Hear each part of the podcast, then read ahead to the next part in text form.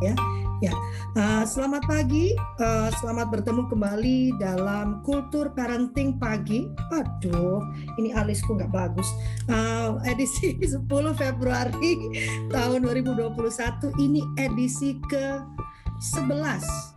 Wah, sudah edisi ke-11 hari ini ya.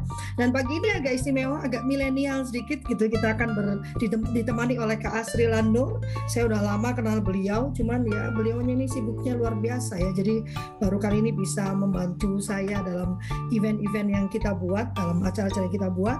Dan hari ini beliau akan bicara tentang literasi digital keluarga. Cimeli aku rasa kan dalam kondisi sekarang ini literasi digital itu uh, penting ya buat keluarga. Cuman aku berharap bukan hanya untuk melindungi karena kan kalau kata-kata selalu melindungi, melindungi. Jadi seolah-olah kita ini menghadapi satu penjahat gitu. Tapi mungkin juga bisa membantu karena uh, mendapatkan ilmu pengetahuan uh, segala hal yang perlu di ya, masuk, uh, masuk. dunia maya. Iya. Apa Milo lagi ya kak? Milo mau masuk. sorry sorry.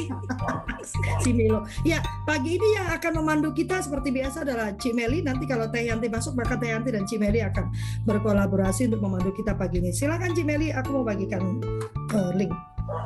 Oke, selamat pagi. Ini kayaknya Bu Asrila tuh sampai yang kayak gini-gini nih, nggak usah takut. Kita di sini ngobrol santai ya Kak Asrila ya. Karena apa? Karena kita di sini saya setuju sekali bahwa kita semua ini adalah pembelajar ya. Kita semua adalah murid, kita semua adalah guru gitu. Jadi saya bisa berguru dengan siapa pun dan saya juga bisa belajar dengan siapa pun. Hari ini kita semua sepakat ya bahwa Eh, masalah-masalah yang timbul di masyarakat kita itu karena kurang cerdasnya literasi kita gitu ya. Sehingga uh, hoax itu bermunculan. Kenapa? Karena belum selesai baca ternyata gitu ya. Kadang ujungnya belum selesai sudah ngambil kesimpulan. Ujungnya belum selesai kita sudah posting duluan gitu ya. Jadi eh, saya sepakat sekali bahwa literasi itu perlu sekali dikembangkan gitu ya sesuai dengan anjuran dari Kementerian Pendidikan dan Kebudayaan juga bahwa kita sekarang perlu concern di pendidikan tuh perlu concern kepada tiga hal yaitu literasi, numerasi dan satu lagi karakter gitu ya. Jadi saya senang sekali bahwa kita punya kesempatan untuk belajar literasi keluarga. Nah, kenapa? Kenapa harus dimulai dari keluarga? Seharusnya orang tua gitu ya mulai dari rumah tuh mengerti tentang pentingnya kita berkomunikasi dengan literasi yang baik di dalam keluarga. Uh, sekali lagi terima kasih banyak uh, buat Kak Asrila gitu ya bahwa uh, saya yakin banget ini pasti dinanti-nantikan oleh Bapak dan Ibu yang hadir di sini walaupun kadang-kadang kita mengerti tetapi how to-nya ini yang kadang kita butuh pencerahan dari Kak Asrila. Oke, waktunya saya persilakan ke Kak Asrila yang santai aja dan bikin kita orang menikmati pembelajaran pagi ini ya dan waktunya hanya 25 menit ya. Sisanya kita kurak-kurak kita tanya jawab sama Kak Asila. Oke? Silakan Kak Asila, selamat pagi. Terima kasih. Um, saya panggilnya Kak Meli aja ya. Ya soalnya masih muda. Iya. nah, kau Kak Lovely jangan dipanggil kakak, panggil ibu aja. Iya, ya. baik. Nah, ini juga literasi. Literasi itu perlu melihat wajahnya orang. Wajah ini pantas dipanggil apa? Nah, itu juga kecerdasan literasi ya. Panggil ini. baik. Ya, nah, oke, okay, ya. makasih. Assalamualaikum warahmatullahi wabarakatuh. Selamat pagi semua. Salam sejahtera uh, khususon saya mengucapkan terima kasih banyak pada Kak Lovely. Ini sekjen saya di Asapena. Udah lama sih sebetulnya ya uh, kita uh, jalan bareng. Saya minta maaf banget Kak Lovely nggak bisa belum bisa aktif full banget di Asapena, tapi insya Allah tetap backup ya dan juga uh, untuk kegiatan-kegiatan parenting yang lain gitu karena ini juga penting. Uh, Salam kenal, selamat pagi Kak Meli. Kita akhirnya ketemu di sini. Uh, selamat pagi Pak Sigit, Ibu Nita Sri Puja, Ibu Joana, Ibu Nelwati, Ibu Nurbaiti Rahman, Ibu Dini, Pak Irwan Amru.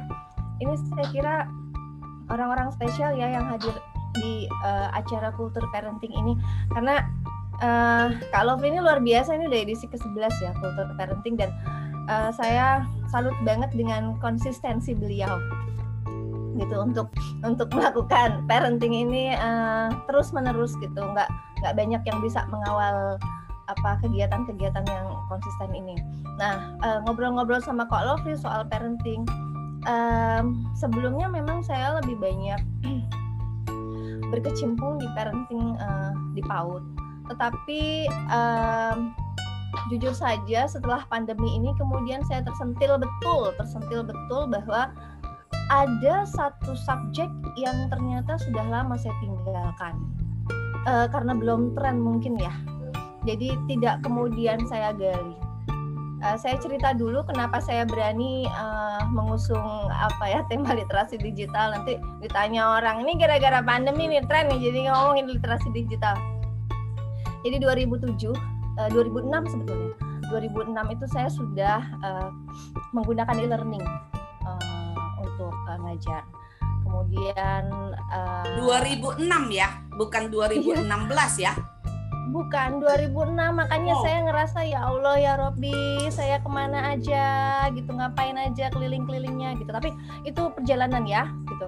2006 Semua indah pada waktunya.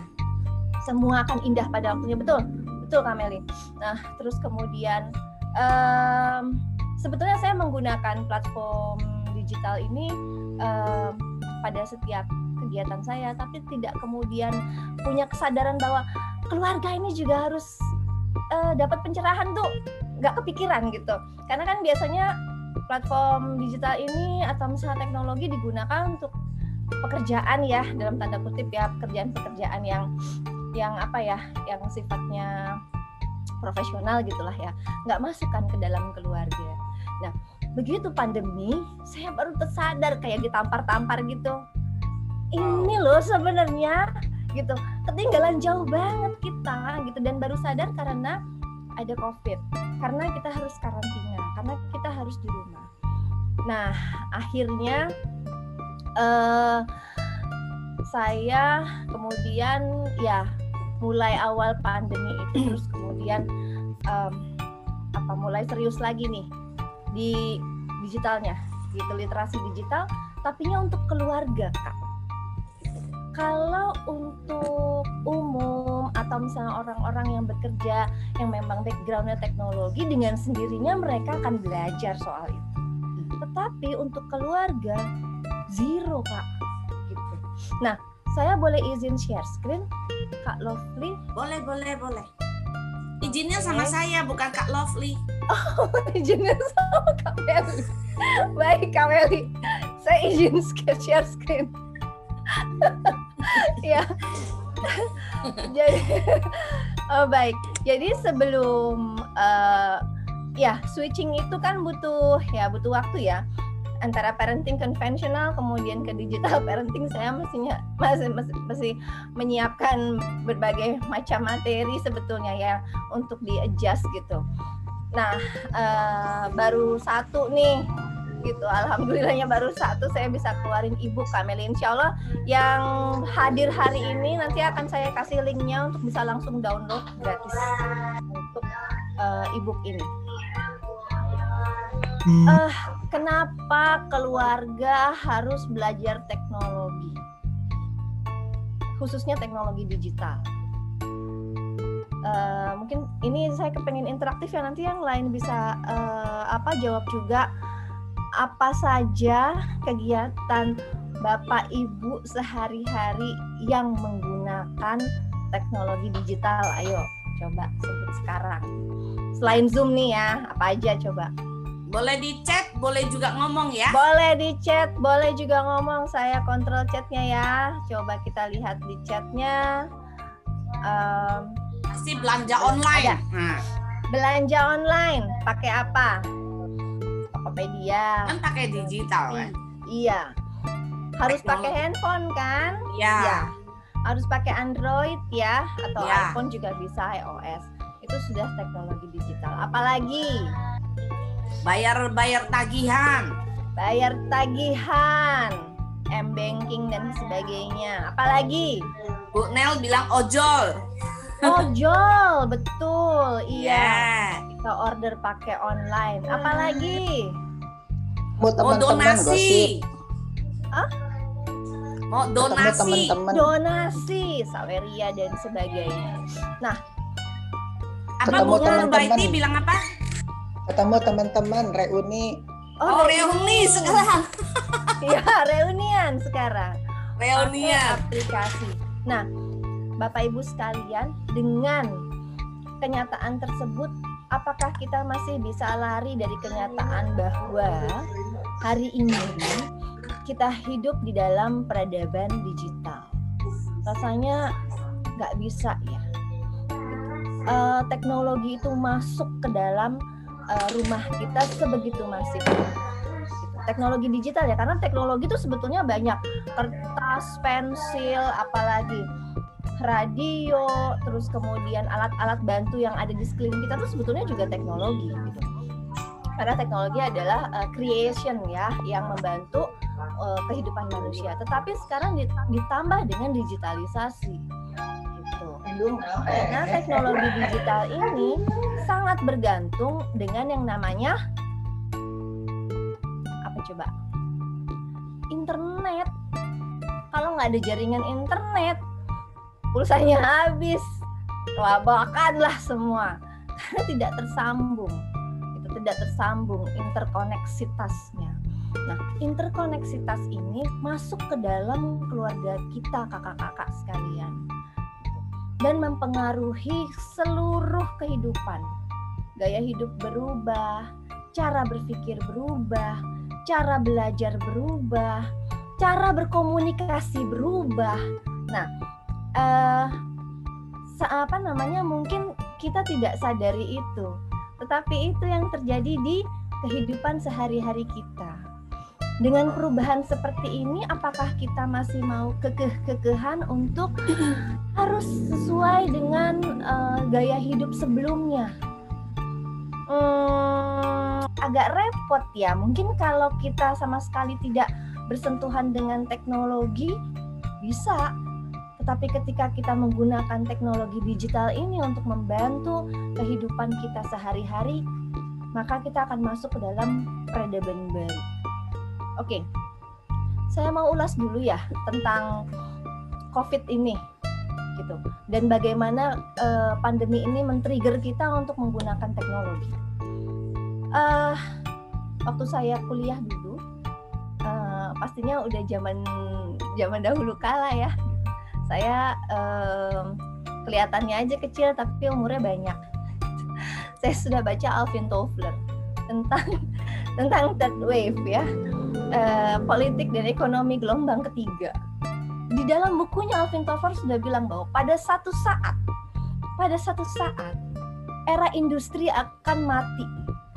Kita akan menghadapi kematian dunia industri dan gitu ya, akan ke mana larinya eh, pusat kegiatan? Ke rumah-rumah, bayangkan ke rumah-rumah tapi waktu itu Alvin Toffler tidak mengatakan bahwa akan ada pandemi COVID dan sebagainya. Beliau nggak tahu bahwa ada pandemi ini. Ternyata pandemi itu yang memicu ramalannya terjadi hari ini. Coba, saya udah hampir setahun ya berarti ya setahun tuh WFH. Keluar hanya untuk hal-hal yang sangat-sangat penting saja. Awal-awal pandemi, tadinya eh, kalau ibu-ibu eh kakak-kakak ya melihat background ada sekolah mandiri, saya memang punya homeschooling. Itu memang eh, berawalnya dari homeschooling, dari rumah, anak-anak belajar di rumah, komunitas dan sebagainya. Gitu. Begitu pandemi, nggak berani saya ngumpulin anak-anak. Waduh, bisa mengancam jiwa mereka gitu. Nggak mungkin. Apa yang harus saya lakukan? Padahal mereka harus terus belajar. Akhirnya di minggu itu juga saya mengkonversi hampir hampir semua layanan eh, pendidikan kepada online learning. Nah ini kebetulan ada bapak-bapak dari kementerian ya, gitu. Saya nanti mau sekalian nanya nih, kapan cyber school ada juknisnya? tapi itu nanti, tapi itu nanti eh, apa namanya eh, kita bahas di persoalan yang lain ya. Tapi itu tadi hampir semua sekolah kemudian mau tidak mau suka tidak suka bisa enggak bisa punya fasilitas enggak punya fasilitas harus mengkonversi layanan pendidikannya menjadi jarak jauh apa pun namanya. Dan layanan jarak jauh yang paling mudah untuk bisa dilakukan adalah dengan menggunakan internet. Memang ada di beberapa daerah guru-guru yang kemudian menyambangi satu persatu rumah muridnya. Masya Allah, saya bilang luar biasa dedikasi guru-guru ini. Mereka harus satu-satu datengin murid-muridnya. Betapa banyak effort yang harus dikeluarkan, betapa banyak energi dan ongkos yang harus mereka keluarkan. Padahal honornya ya segitu-segitu aja, gitu nggak ada support dari mana-mana juga. Jadi uh, kita berada di dalam situasi yang dilematis. Kemudian pada saat itu juga berteriaklah seluruh orang tua, hampir semua orang tua di seluruh Indonesia dan guru-guru teriak semua. Kita kesulitan menggunakan teknologi untuk bisa jarak jauh, susah pakai Zoom, susah pakai conference, uh, video conference dan sebagainya. Saya sangat bisa memahami uh, Kak Meli karena kita tidak terbiasa Bayangkan ya tiba-tiba berubah platformnya detik itu juga nggak ada boro-boro ya ada ada sosialisasi, ada training, ada persiapan untuk bisa mengkonversi eh, layanan menjadi platform digital sama sekali nggak ada. Keluarga-keluarga juga begitu. Tiba-tiba yang tadinya anaknya pagi berangkat sekolah, nanti pulang jam 3 sore. Ya kan ibunya punya banyak waktu nih buat di rumah gitu kan. Beres-beres melakukan kegiatan yang lain. Sekarang anak-anak dalam tanda kutip dikembalikan ke rumah. Tanggung jawab 100% orang tua plus orang tuanya mesti ngajar. Padahal orang tuanya juga nggak ngerti tuh yang ilmu pedagogi kayak uh, seperti apa. Coba bayangkan betapa chaosnya saat itu saya bisa sangat memahami ketika seluruh grup WhatsApp meledak dengan curhatan emak-emak dan guru-guru. Belum lagi misalnya uh, apa ya masih ada penolakan ya dari eh, teman-teman guru yang memang kaget nggak siap tiba-tiba saya harus ngajar dengan dengan dengan online learning bikin konten. Haduh, gimana caranya saya bisa nulis di papan tulis? Coba dengan dengan online seperti ini. Padahal saya cuma punya uh, gadget handphone satu-satunya gitu kan? Terus juga jadul misalnya nggak kompatibel sana nggak kompatibel sini. Kita semua dikagetkan. Nah tetapi kenapa kemudian uh, pelan-pelan ya, pelan-pelan beradaptasi, kita memang harus bergeser menerima perubahan ini dengan lapang dada dan kemudian mempelajari gitu ya, mempelajari bahwa sebetulnya teknologi digital ini banyak loh manfaatnya. Bukan cuma untuk apa nonton YouTube aja misalnya atau misalnya cuma buat chatting aja. Uh, ada banyak hal manfaat yang bisa kita gunakan dengan uh, menggunakan teknologi digital ini. Um, seperti juga ilmu pada umumnya ya kakak-kakak. Ilmu itu kan seperti dua belah mata pisau ya. Kalau kita gunakan untuk hal yang baik, dia akan menjadi positif, dia akan bermanfaat. Tapi kalau kita gunakan untuk hal yang buruk, ya dia juga akan memberikan mudarat gitu untuk masyarakat. Contoh misalnya ya, tukang kunci. Tukang kunci nih, tukang kunci itu kan sebetulnya manfaatnya besar sekali. Dia bikin kunci, dia bantuin kita kalau misalnya kunci kita hilang, atau misalnya dia bisa bukain pintu kalau misalnya uh, uh, ternyata pintunya kelok atau bagaimana nggak bisa gitu kan itu dibantu oleh tukang kunci.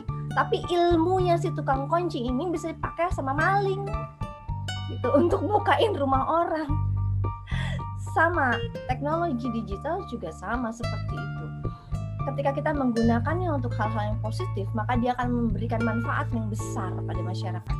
Tapi kalau kita gunakannya untuk hal-hal negatif, memang dampak negatifnya juga akan luar biasa. Oke, uh, karena 25 menit saya prolognya sampai situ dulu.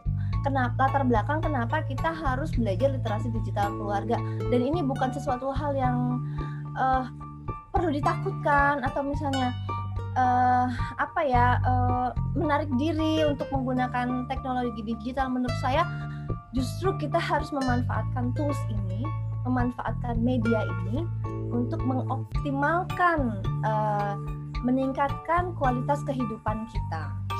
Nah, kita masuk saja kemari. Nah, sebelum nanti kita bicara soal uh, apa saja sih yang bisa kita manfaatkan di dunia digital, saya kepengen tanya dulu siapa yang bisa tebak simbol-simbol yang ada di layar ini? Ini adalah tebak gambar logo sosmed. siapa yang bisa? Silakan. Apa aja yang ada di situ? Ayo, yang, ayo Kak Lovely. yang bisa jawab kan pasti nanti ketahuan generasinya apa nih. Yeah. Oh, karena aku gak mau dibilang tua, aku mau jawab nih. Oke. Okay, iya. Twitter. Kak Lovely nanti dulu. Oke, okay. siapa nih Bu Ardirianti? Twitter, ya. siapa lagi? Twitter, oke okay, benar. Facebook. Facebook. Instagram. Ya oke. Okay. Babi. Apa? Uh, WhatsApp. WhatsApp. WhatsApp. Uh, YouTube. Ya. YouTube. Uh, lagi ya. Kalau udah berhenti udah pasti tahu generasinya nih. Iya, tahu generasinya ya. Generasi. Ayo, ayo bisa, bisa. bukan negar bukan bukan generasi now. Ayo, ada lagi. Aku ya Spotify tuh. Spotify. Ya. Apa lagi? Ada Parts, ada LinkedIn, uh, terus ada uh, apa ya chat ya WeChat ya itu ya Snapchat. Eh ya Snapchat lupa. Terus apalagi nih? Kayaknya udah lagu uh. Google Google Google Plus ya itu ya. Google Plus. Nah, yeah. tuh. Ayo, terus yang lain-lain lagi ayo tambahin. Ayo, yang lain ayo Pak Bagus. ayo, ada yang belum ketebak nih. Ada Pinterest. Pinterest. Apa Pinterest, lagi, ya betul. Ada Skype. Skype. Ya Skype. Skype, oke okay, ya ya ya. Kalau semua tahu semua itu. ada yang ini. Salah aja itu. Iya, nggak benar nih Pak Bagus nih. Tapi nggak apa-apa lah. Nggak apa-apa. Hari ini kan kita mesti kasih kesempatan buat semua orang, kasih ruang buat semua orang bicara ya Pak Bagus. Oke oke, yuk ya, lanjut. Baik, kita lanjutkan. Nah, Dunia internet, dunia sosial media adalah dunia simbol, dunia visual. Kakak-kakak mungkin tahulah yang ngajar nih sekarang ini. Alangkah sulitnya untuk membuat anak-anak membaca. Benar sekali? Iya kan? Susah mereka suruh baca. Tetapi begitu mereka melihat simbol, mereka akan sangat cepat mengenali platformnya, penggunaannya, manfaatnya, dan sebagainya. Yang tadi saya katakan bahwa ada uh, perubahan cara belajar dari yang zaman old eh, zaman old enggak lah zaman kita enggak zaman old ya zaman kita kita lah zaman kita kita yang tadinya uh, book based based on book gitu ya. Text textbook. Sekarang mereka akan sangat canggih untuk cari jurnal di internet. Karena uh, penyedia jurnal yang apa recommended juga sekarang semua punya website ya.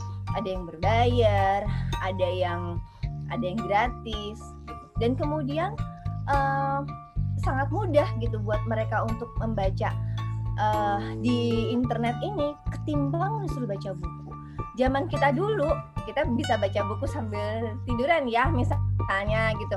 Terus atau misalnya di taman pokoknya yang sosok santai begitulah ya.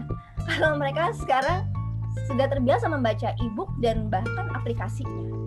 Gitu sehingga kita juga harus berpikir bagaimana caranya supaya mereka mau belajar hal-hal yang basic ya hal-hal yang dasar tapi dengan metode yang mereka kuasai hari ini percayalah mereka sangat canggih dalam hal dalam hal uh, mempelajari hal-hal baru.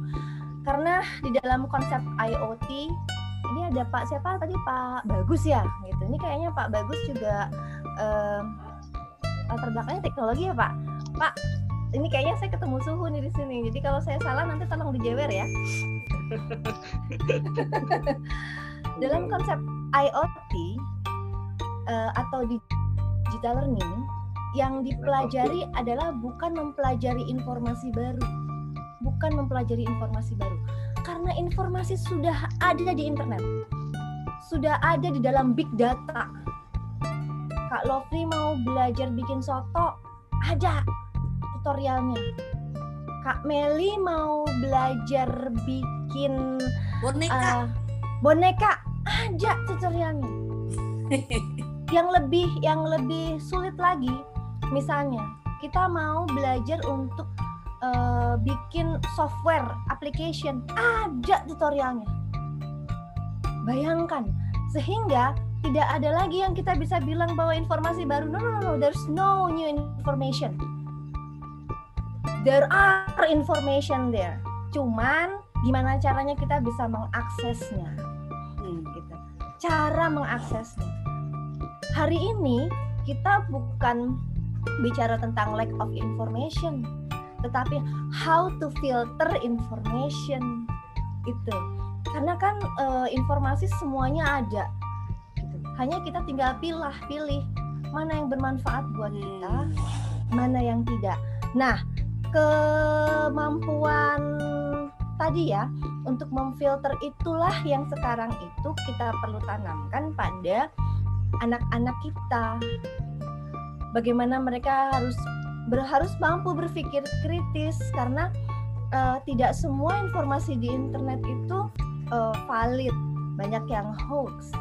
Gimana caranya kita bisa memfilter antara berita yang hoax dan berita yang benar?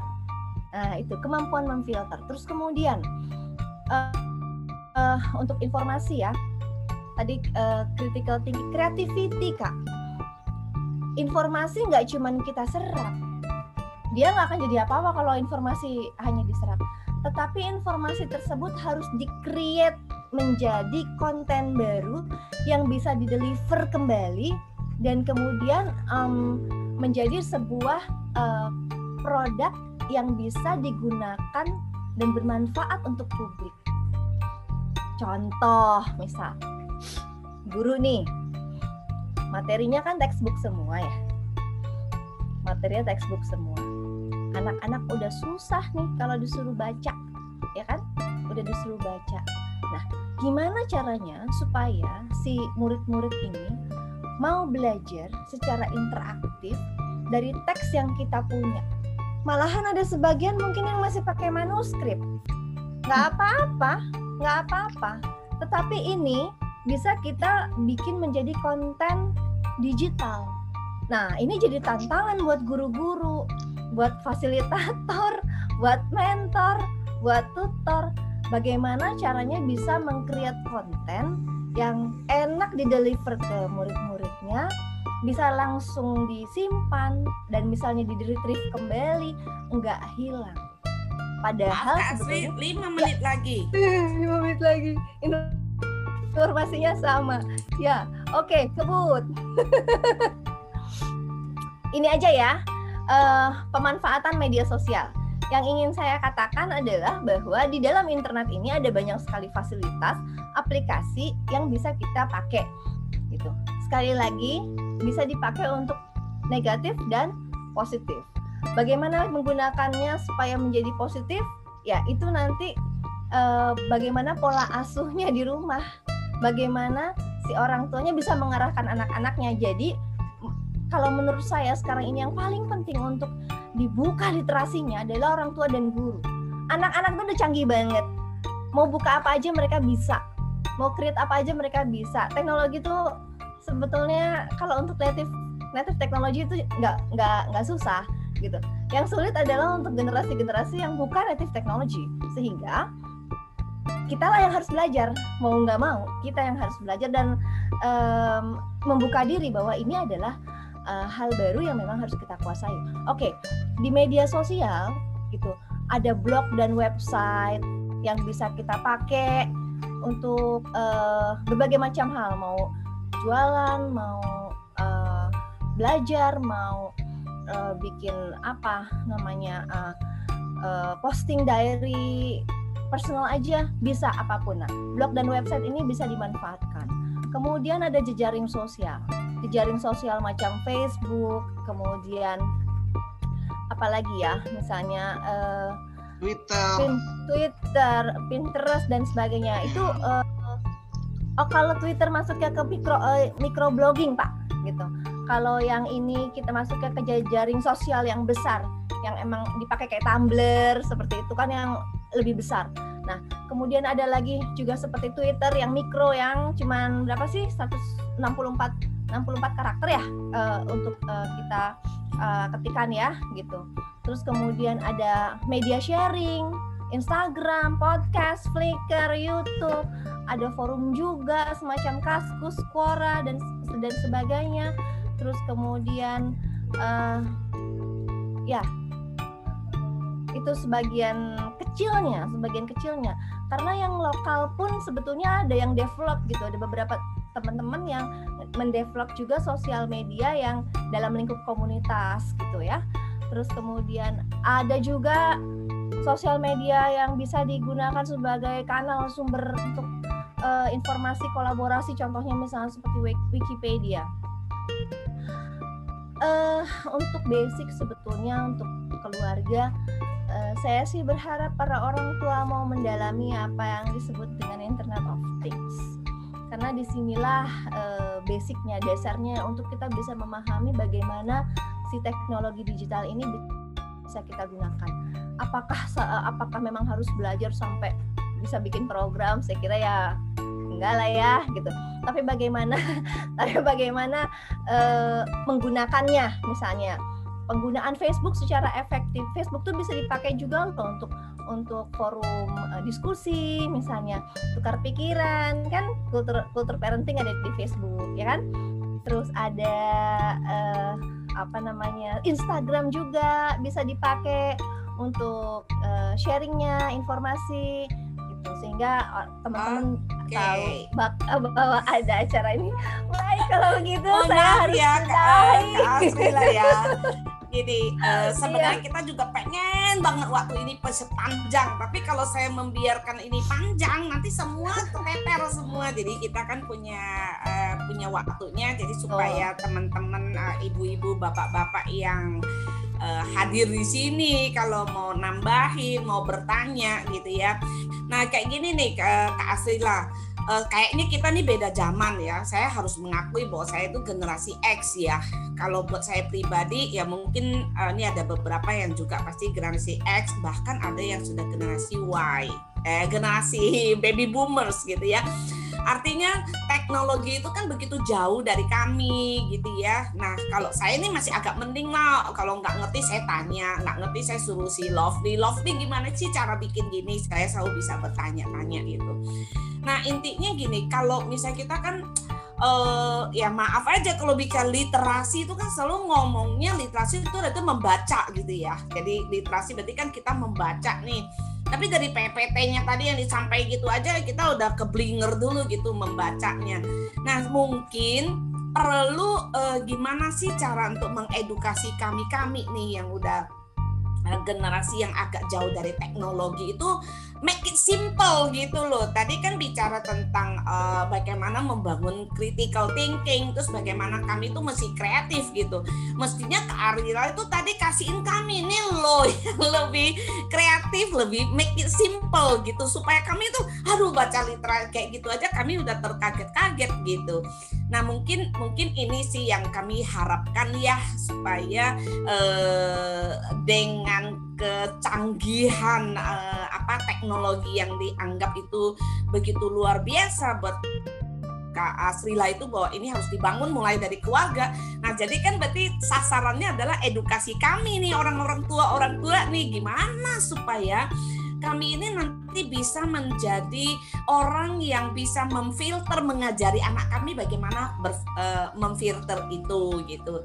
Jadi uh, saya sangat setuju sekali bahwa teknologi itu kan nggak bisa kita hentikan nih karena ya ini memang anaknya kita juga lahir di era teknologi begitu dia keluar aja langsung udah di foto-foto dia udah diperkenalkan tentang teknologi gitu kan. Jadi kita nggak bisa kembali ke masa yang lalu tapi ya ya we have to face it kan kayak gitu. Ya jadi uh, saya rasa mungkin teman-teman di sini pasti banyak sekali pertanyaan yang mau ditanyakan sama Kak Asrila saya tadi cuma hanya nge-rapping sedikit aja dengan apa yang saya rasakan gitu ya. Oke, silakan mungkin teman-teman silakan bertanya sama Kak Asri dia tanya sebanyak-banyaknya sebelum nanti dia minta bayar ya. Oke, silakan. silakan, silakan. Kalau Pak Bagus dilarang bertanya ya, di Pak Bagus nanti menambahin aja. ya silakan, mungkin ada yang mau bertanya silakan. Bu saya, saya mohon izin menambah sekarang boleh karena Oh, oh ya boleh boleh kalau ditambahin boleh deh. karena nanti saya ada mau uji skripsi nanti. Oh ya silakan Pak Bagus. Ya, em, harapan saya eh, terima kasih kepada eh, pembicara dan teman-teman semua, Bapak Ibu, suku saya di sini. Eh, motivasi saya bergabung karena saya ingin belajar juga how to be a good parents ya. Kaitannya Thank you kaitannya Pak. dengan dengan kemajuan teknologi sekarang. Jadi eh, saya berharap nanti ada diskusi eh, karena begini eh, Bapak Ibu semuanya. Saya sekarang masih bingung bagaimana eh, apa ya menentukan batas ketika anak itu sudah lekat dengan yang namanya IoT gitu ya Internet of Things semuanya semuanya segala sekarang sudah sudah menggunakan teknologi dan.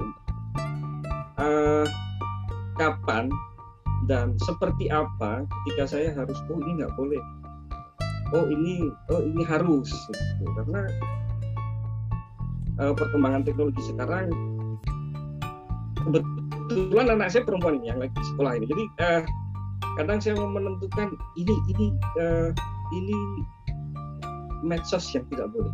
Ini medsos yang boleh. Mau nanti ada diskusi seperti itu. Nah ini masukan buat bapak ibu sekalian. Kalau mau melihat apa ya perkembangan teknologi sekarang salah satunya dengan cara melihat yang trending. Yang trending sekarang di anak-anak muda tentunya nanti akan eh, membuat kita berpikir ini kita harus berbuat apa terhadap anak kita. Terus tentunya kita akan berpikir eh, bagaimana menentukan batas ini yang lagi lagi ra- rada-rada rada-rada merisaukan ini platform yang teknologi yang berbasis video chat. Ini yang lagi trending itu Omegle Omegle Ome TV nah ini sebenarnya kalau untuk pendidikan luar biasa apalagi untuk literasi language-nya ya untuk, untuk berbahasa tapi juga eh, banyak hal negatif. Makanya salah satu masukan saya untuk bapak ibu semua ketika perkembangan teknologi itu kita kadang ketinggalan nah salah satunya dengan melihat apa yang trending di anak-anak itu nanti bisa bisa kita lihat. Omega Ome TV ini bagus tapi juga berbahaya. Terus ada beberapa platform yang saya kira baru-baru sekarang kita harus lihat trending. Salah satunya mungkin bisa lihat di YouTube. Ini yang lagi trending apa ini?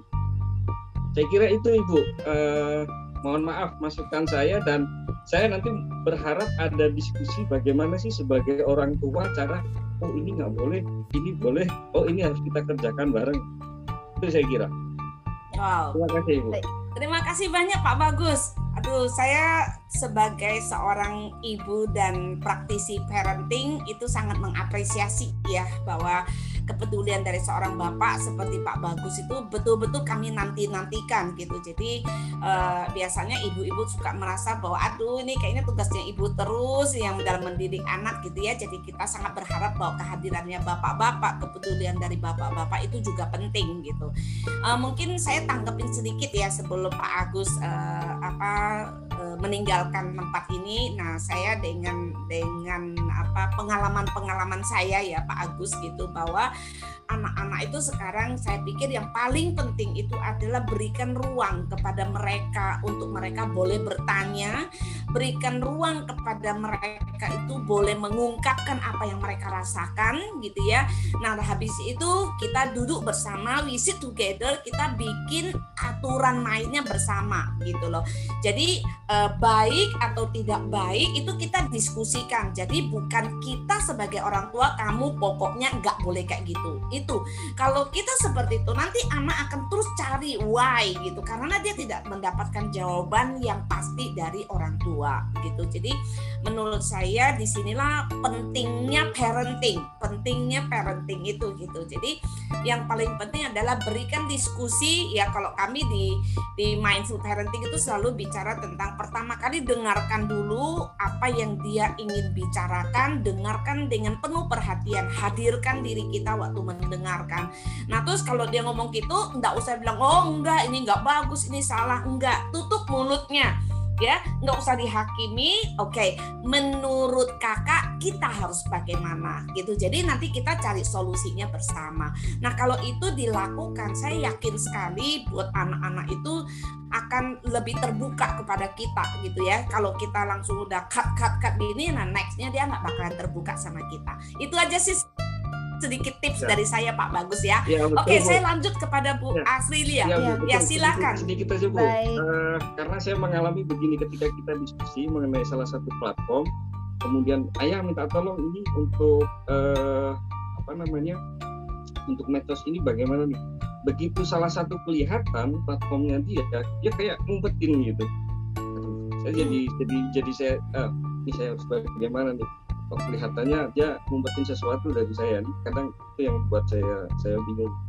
Kalau kalau kalau literasi masalah digital eh, eh, kita saling saling diskusi cuman yaitu ada ada kondisi gejala-gejala aneh yang ini apa masa remaja? Ini apa karena perempuan dengan saya yang laki-laki? Itu itu yang yang yang yang yang saya apa resahkan saat ini. Terima kasih tapi masukannya. Ya, ya. kalau kalau misalnya perempuan itu mungkin agak risih mau bicara sama ayah, jadi ayah boleh utus si ibu untuk ngobrol. Tapi tetap konsep itu tadi, jadi tidak menghakimi mereka karena sekarang kan perkembangannya itu sedemikian dahsyatnya ya. Jadi kita mesti uh, tekankan kepada anak-anak gitu bahwa kebohongan itu itu nggak enak gitu. Jadi dia akan terus melakukan kebohongan dan yang menciptakan kondisi anak-anak berbohong kepada orang tua itu biasanya orang tua yang tidak siap untuk menerima kekurangan dari si anak itu tadi. Nah, jadi kita sendiri yang mesti open mind dulu bahwa apa pun kesalahannya kamu mama dan papa ikut bersalah di situ gitu. Jadi kita uh, selalu ada backup gitu ke dia. Jadi hmm. nggak apa-apa kalau salah pun berani ngomong gitu. Jadi buka dulu kepada dia untuk dia berani berbicara sama kita secara terbuka. Nah, gitu ya Pak Agus ya. Oke, okay. yuk siapa lagi yang mau bertanya sama Bu Asrilia nih? Mumpung ada orangnya, silakan. Atau Bu Asrilia mau tanggapin, mau tanggapin apa yang disampaikan oleh Pak Bagus? Pak Bagus, betul. Karena itu juga satu apa namanya satu poin yang sangat penting Pak di literasi digital keluarga uh, pembatasan. Kayak hmm. gimana sih pembatasannya? Apa yang harus dibatasi? Gimana caranya? Kan gitu ya. Uh, satu kalau saya uh, basicnya penjadwalan dulu Pak. Ini harus agak kenceng karena uh, yang namanya anak-anak apalagi kalau udah remaja itu pasti akan ya cari-cari dan sebagainya sehingga penjadwalan ini yang kita harus agak ketat apalagi kan di rumah ya gitu ya. Eh, school from home kan di rumah. Jadi dari mulai pagi siang sore sampai malam itu ada ada jatah eh, anak-anak di mana dia bisa mengakses. Satu itu. Kedua saya bikin environmentnya di rumah terbuka. Jadi tidak ada laptop di dalam kamar. No no tidak ada komputer di dalam kamar. No no. Kemudian ketahuan deh kalau misalnya lagi apa ya pakai handphone gitu ya misalnya chatting segala macam tuh saya pasti buka kamarnya. Chatting sama siapa? Jadi kalau di rumah kami kebetulan komputernya deret nih di ruang keluarga itu akhirnya jadi ruang ruang bekerja, ruang belajar. Jadi saya tahu persis apa yang sedang dibuka sama anak saya.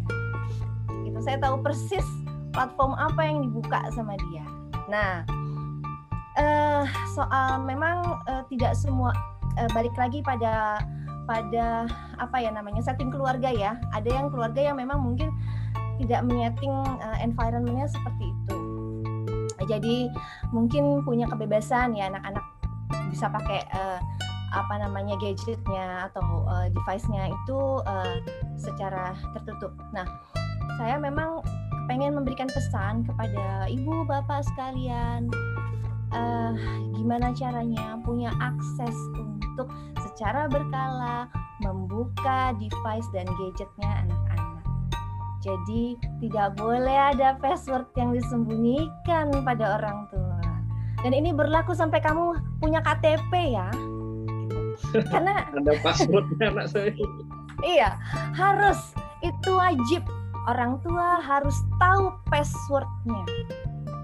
Karena ya namanya remaja itu mereka pinter banget lah nyembunyiinnya gitu. Banyak sekali aplikasi yang bisa di hidden sama mereka gitu ya tapi balik lagi bahwa kenapa orang tua itu harus melek digital di situ karena kita jadi kontrolnya satpamnya ada di kita balik lagi memang ada parental parental control ya di beberapa aplikasi. Atau misalnya kita bisa pasangin tuh ya yang namanya uh, parental advisor. Tapi itu gampang banget dibongkarnya pak bagus. Cuma dalam satu dua step aja itu udah terbuka. Tetap harus pada uh, mental dan tanggung jawab si anak. Saya sepakat banget dengan Kak Meli bahwa uh, ada diskusi kemudian kita bisa bicara hati ke hati ada kesepakatan di rumah tapi balik lagi namanya anak-anak mereka tidak tidak serta merta bisa dilepas begitu saja apalagi yang udah hubungannya dengan platform-platform digital saya punya murid yang uh, sangat penasaran dengan dark web dengan deep web. Bayangkan, dan dia berhasil masuk ke dalam situsnya. Apa yang harus dilakukan? Kalau kita cut, gak boleh. Itu bahaya, itu gak sesuai dengan umurmu. Kita nggak tahu, dia pasti akan akses itu dengan dengan apa namanya uh, dengan secara sembunyi-sembunyi gitu. Belum tentu juga kita bisa masuk ke dalam situsnya kok orang susah masuk situs itu mesti ada coding dan sebagainya ya. gitu. Tetapi ketika oke okay, nak, kamu lihat apa sih di dalam situ? Saya dudukkan dan bahkan itu kita bahas di dalam di dalam kelas. Gitu. Kita bongkar apa sih sebetulnya dark web, apa sih sebetulnya deep web, mau ngapain sih orang-orang di dalam situ? Efeknya apa ke kamu?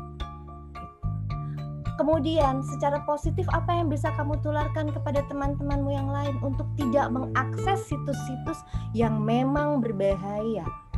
Untuk tidak jadi anak-anak di, diajak untuk juga melakukan campaign gitu kepada teman-teman sebayanya. Tidak semua orang tua tercerahkan eh, kakak-kakak sekalian. Kita kita menghadapi lingkungan yang yang yang luar biasa di luar sana gitu tapi bukan berarti kemudian terus kita uh, menutup diri tidak saya kemudian menjadikan anak-anak ini sebagai agen gitu. Agen bahwa mereka adalah bagian dari uh, kampanye kita literasi digital keluarga. Apa saja yang boleh, apa saja yang tidak, manfaatnya apa, efeknya apa kalau kamu lakukan. Dan itu harus intens juga dengan uh, keluarga ya, saya dengan orang tua. Saya setuju banget Pak Bagus kalau ada forum diskusi yang khusus bicara soal literasi digital keluarga ini. Karena ada banyak sekali aspek yang harus dibongkar.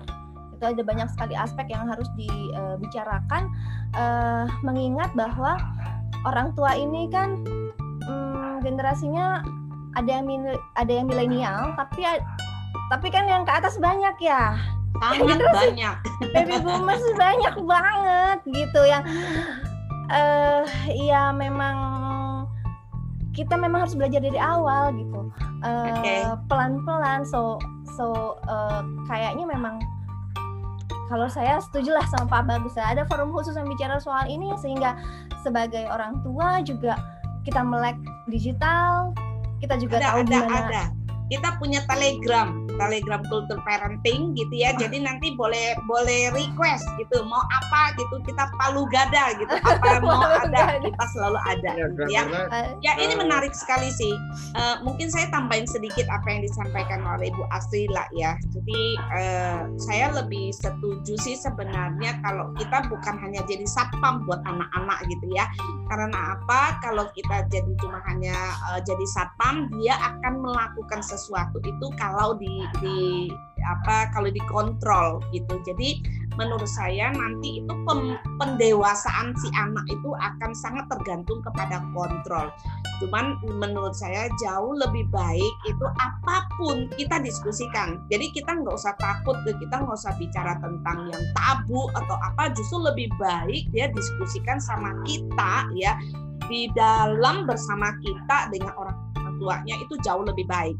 Misalnya kayak anak saya cerita, mas saya kenapa sih kok nggak boleh eh, kenapa homo itu dilarang gitu. Jadi mm, saya lebih senang dia mendapatkan eh, apa pola berpikirnya, bagaimana critical thinking itu dari orang tua gitu.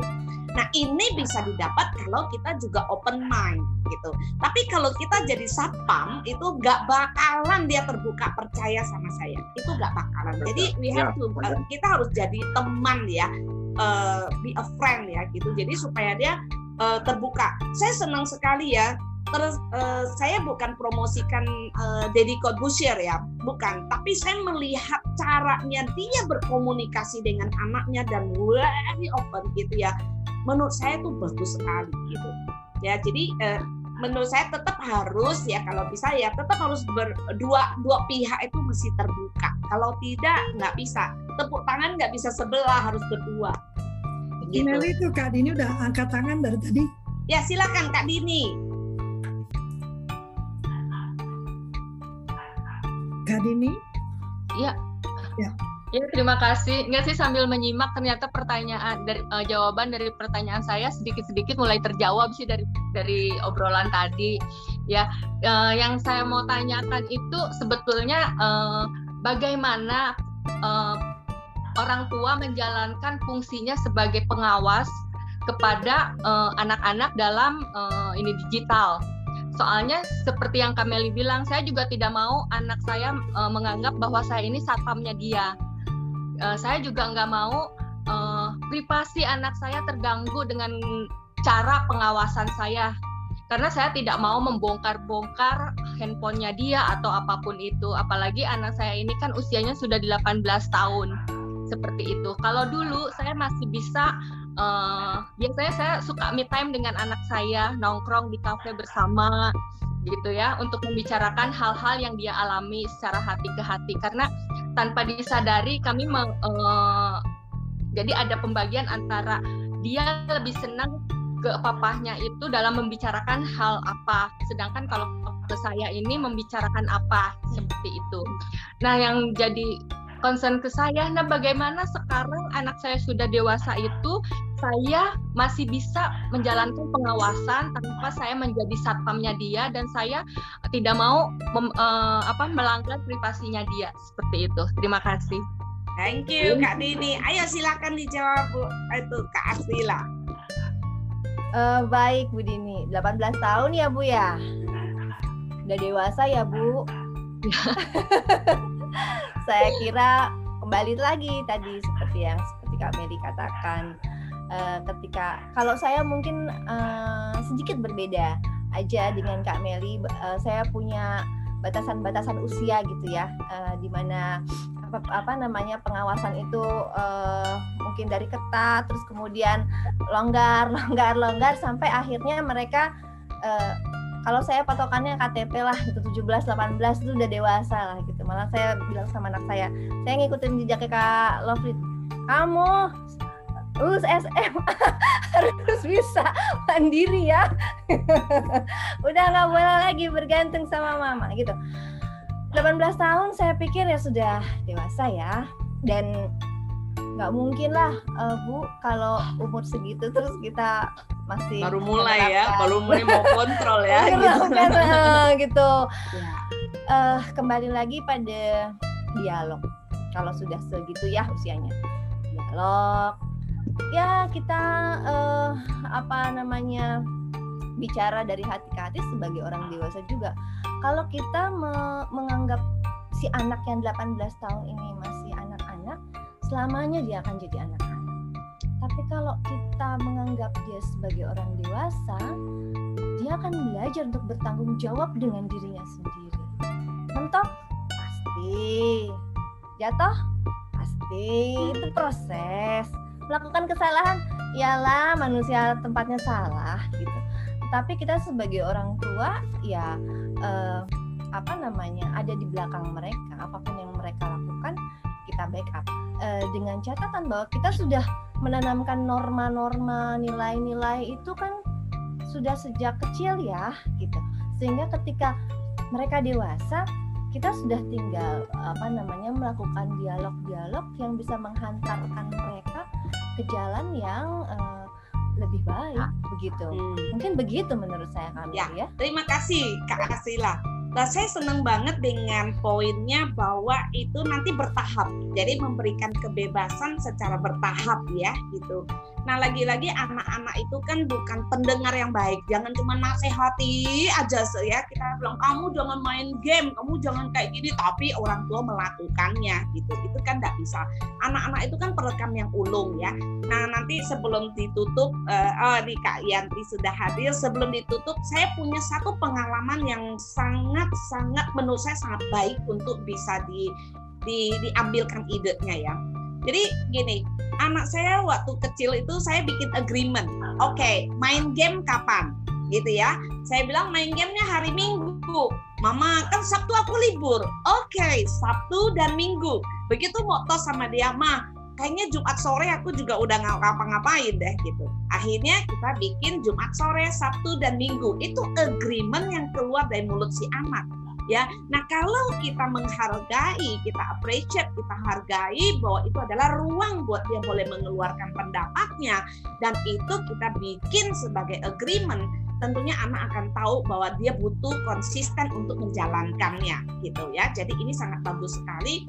Terus begitu dia dapat bapaknya main game nih, papanya main game nih, dia datang ke saya, Mama saya minta keadilan, kenapa papa main game tiap hari? Ya, oke.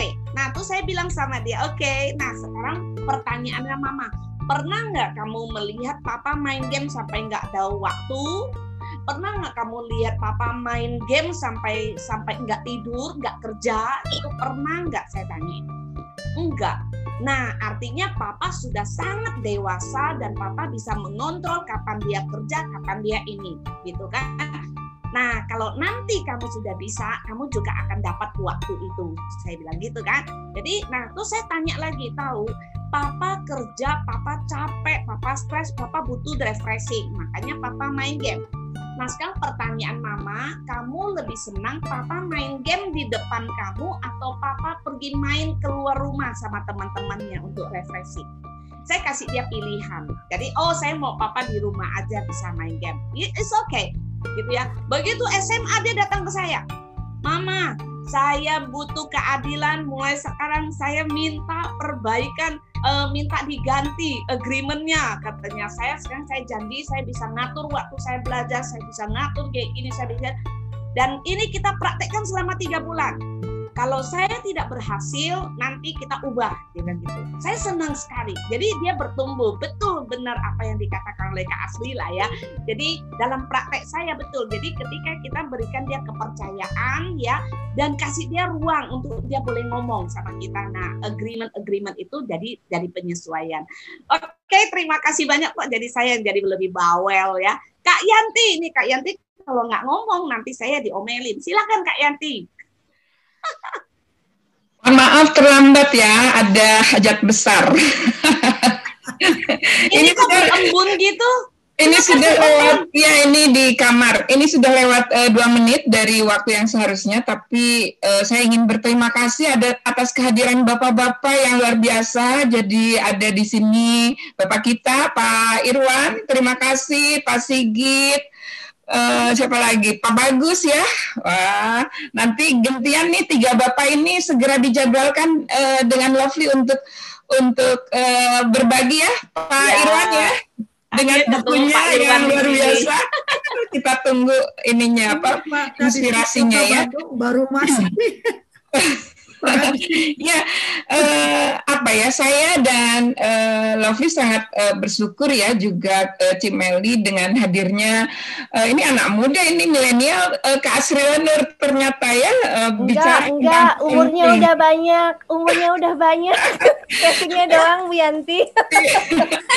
Ya, parenting sebagai sebuah kultur memang menyediakan pilihan-pilihan. Namun kami sebagai pegiat hak anak juga eh, apa ya, pegiat hak atas pendidikan ini perlu perlu eh, menyampaikan bahwa kita ada kontrak sosial yang kita eh, perlu patuhi bersama ya sebagai eh, bangsa Indonesia gitu. Yang sudah diratifikasi oleh negara kita ada konvensi hak anak di dalamnya mungkin kita perlu belajar khusus tentang ini bagaimana sih sebenarnya tangga partisipasi yang memang eh, sesuai dengan kontrak sosial itu. Karena anak dilindungi di sana. Karena biasanya kita lihat lebih banyak varian-variannya gitu ya. Eh, pi- ininya. Tapi kita tidak melihat dari gergajinya gitu. Siapa tahu gergajinya masih tumpul yuk kita asah sama-sama gitu ya itu. Terus yang kedua eh, tentunya budaya timur yang sering dikumandangkan oleh Cimeli terkait dengan nilai-nilai luhur eh, Pancasila yang perlu kita anut saat ini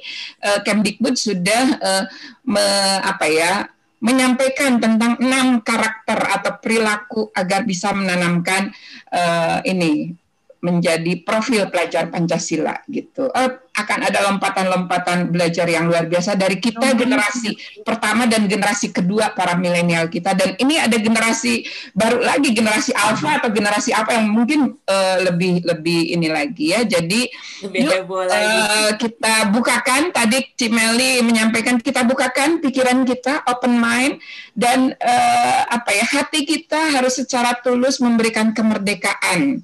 Berpikir kalau kata Ki Hajar merdeka lahir batin pikiran dan tenaga. Bukan kebebasan ya tapi kemerdekaan. Nanti apa itu kemerdekaan? Bagaimana merdeka menjadi pemenang? Kita simak dari Pak Brigjen kita. Pak Irwan? Bukunya keren banget. Saya sudah beli soalnya dan sudah jadi diskusi dengan anak-anak saya. Nanti Pak Bagus juga harus harus bercerita bagaimana pola pengasuhan dengan anak perempuannya. Ini ini menarik sekali ya. Nanti Pak Sigit dan yang lainnya biasanya ada Pak Masri. Oh, ini ada dari eh, Disdik Bandung juga. Oke. Eh, silahkan Kak Lovely sudah 835. Terima kasih atas diskusi yang luar biasa ini. Silakan. Ya, eh, terima kasih Cimeli. Hari ini lagi bersemangat eh, ciciku ini rupanya. Terima kasih Kak Asrila, luar biasa. Memang sudah lama saya minta beliau tuh sibuknya luar biasa ya. Tapi akhirnya diberi waktu hari ini. Terima kasih Teh Yanti yang eh, dengan hajat besarnya masih bisa hadir. Eh, saya sangat mengapresiasi para bapak ya. Eh, terus terang eh, ini sudah ke-11, tapi saya baru share itu ke-11 karena saya diingatkan oleh peserta minggu lalu ya.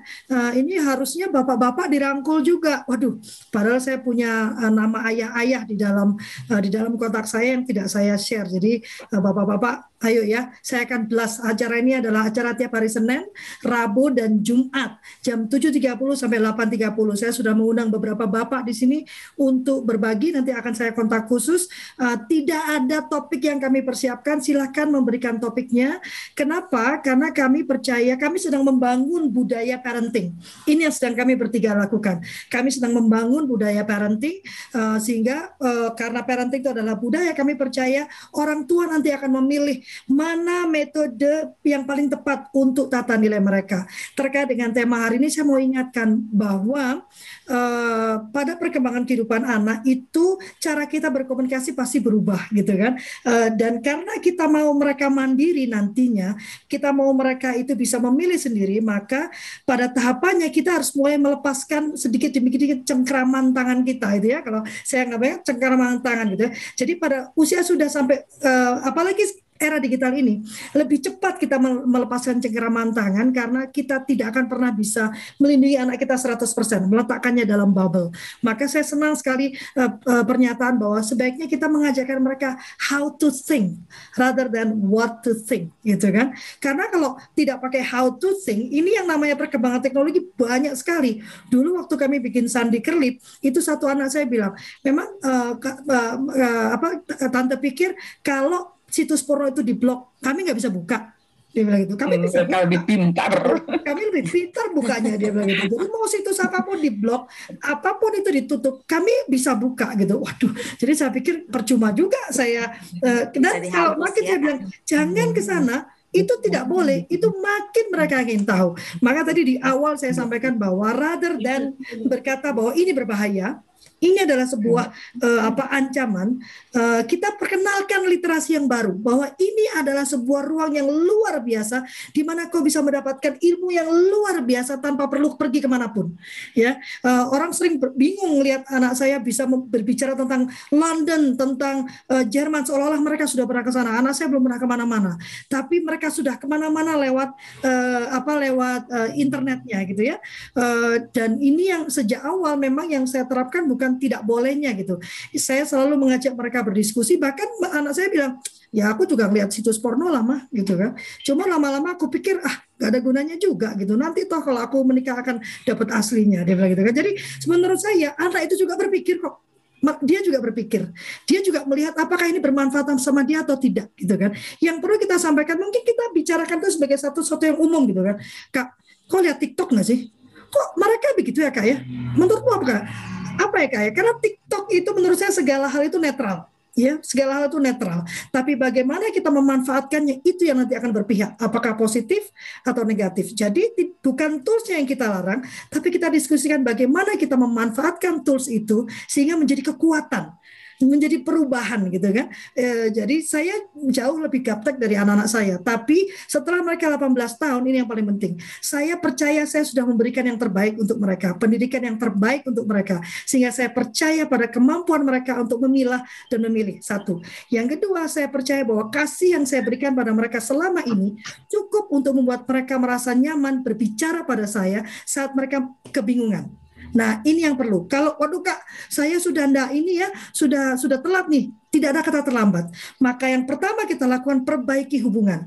Jangan pedulikan dulu pada segala yang aksesoris di luar, tapi perbaiki hubungan kita dengan anak, ya kan? Jangan aduh Kak nanti terlambat. Tidak ada kata terlambat. Karena kita melindungi tapi ada yang lebih kuat melindungi dia. Siapa? Hmm. Tuhan kita. Dia melindungi anak-anak kita dari doa-doa kita. Maka yang perlu hmm. kita lakukan adalah memperbaiki hubungan sehingga komunikasi tadi yang Cik Meli sampaikan itu bisa terjadi. Kalau hubungannya tidak pernah terjadi, eh, apa tidak pernah eh, tidak pernah sama hubungannya, maka diajak ngomong nggak akan keluar. Maka perbaiki dulu hubungan, perbaiki hubungan. Dan ini adalah masa yang tepat. COVID ini masa yang tepat karena kita sering bersama anak kita. Ayo, jangan bingung dengan, aduh nanti dia terlalu banyak di internet. Aduh, jangan. Fokus pada yang lebih penting yaitu perbaiki hubungan kita. Dari situ semuanya akan menjadi lebih baik. Terima kasih banyak uh, Pak Bagus. Saya nanti akan minta waktu Pak Kadistik. Matur nuwun sangat ya. Uh, kok sama sama Bandung ngomongnya matur nuhun sangat nggak nyambung ya. Atur nuhun. Atur nuhun sudah hadir. Saya tadi juga sudah diberi kontak. Silakan uh, ruang ini terbuka untuk para uh, para praktisi parenting untuk berdiskusi, untuk berbicara. Saya mengundang masuk ke Telegram group, ya kan, juga ke Facebook group. Kenapa saya masuk Facebook group? Karena jangkauannya bisa lebih luas. Acara ini berlangsung Senin, Rabu, Jumat jam 7.30 sampai 8.30 dan selain di YouTube saya juga masukkan ke podcast ada di Spotify ya, Kultur Parenting supaya nanti kalau yang bilang, aduh kak, saya emang nggak punya waktu nonton YouTube, bisa sambil dengerin ya. Yang penting apa pun itu silakan gunakan untuk kita bisa terbuka dan bisa mengantar anak kita supaya bonus demografi. Ya ini yang selalu disebutkan Cimeli. Bonus demografi itu menjadi berkat, bukan menjadi kutub bencana. ya bukan jadi bencana gitu kan karena itu ada di tangan kita semua para orang tua terima kasih banyak kita akan lanjut ke uh, Instagram ya kita akan lanjut ke Instagram selama setengah jam untuk mendiskusikan tentang hal ini. Ada di uh, manajemen keluarga Instagramnya atau Yanti Kerlip atau uh, Mama Radel. Silakan ya. Terima kasih. Yuk kita saling ber, ber, ber, berbuka kamera karena saya tahu sebelum saya diperingatkan kita foto dulu. Bapak Kadistik mohon buka kamera, Bu Eka. Uh, teman-teman jangan masukin chat dulu ya karena biasanya nanti masukin chat.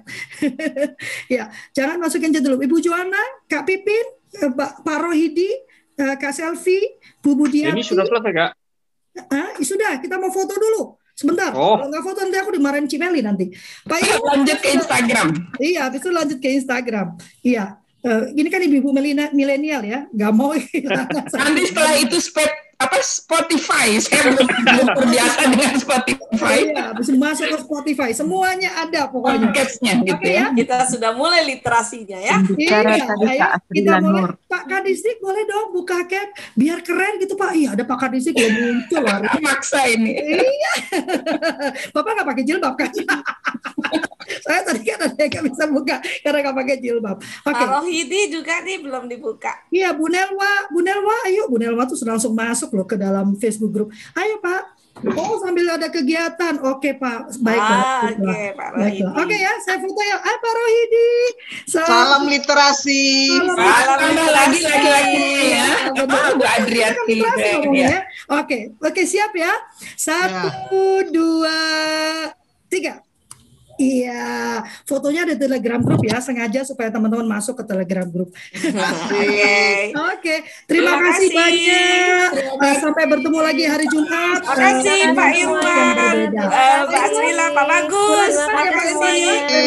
Ya. Ini Bu Yanti, Bu Dewa, Pak Siapa Pak Selfie, Oke. Okay.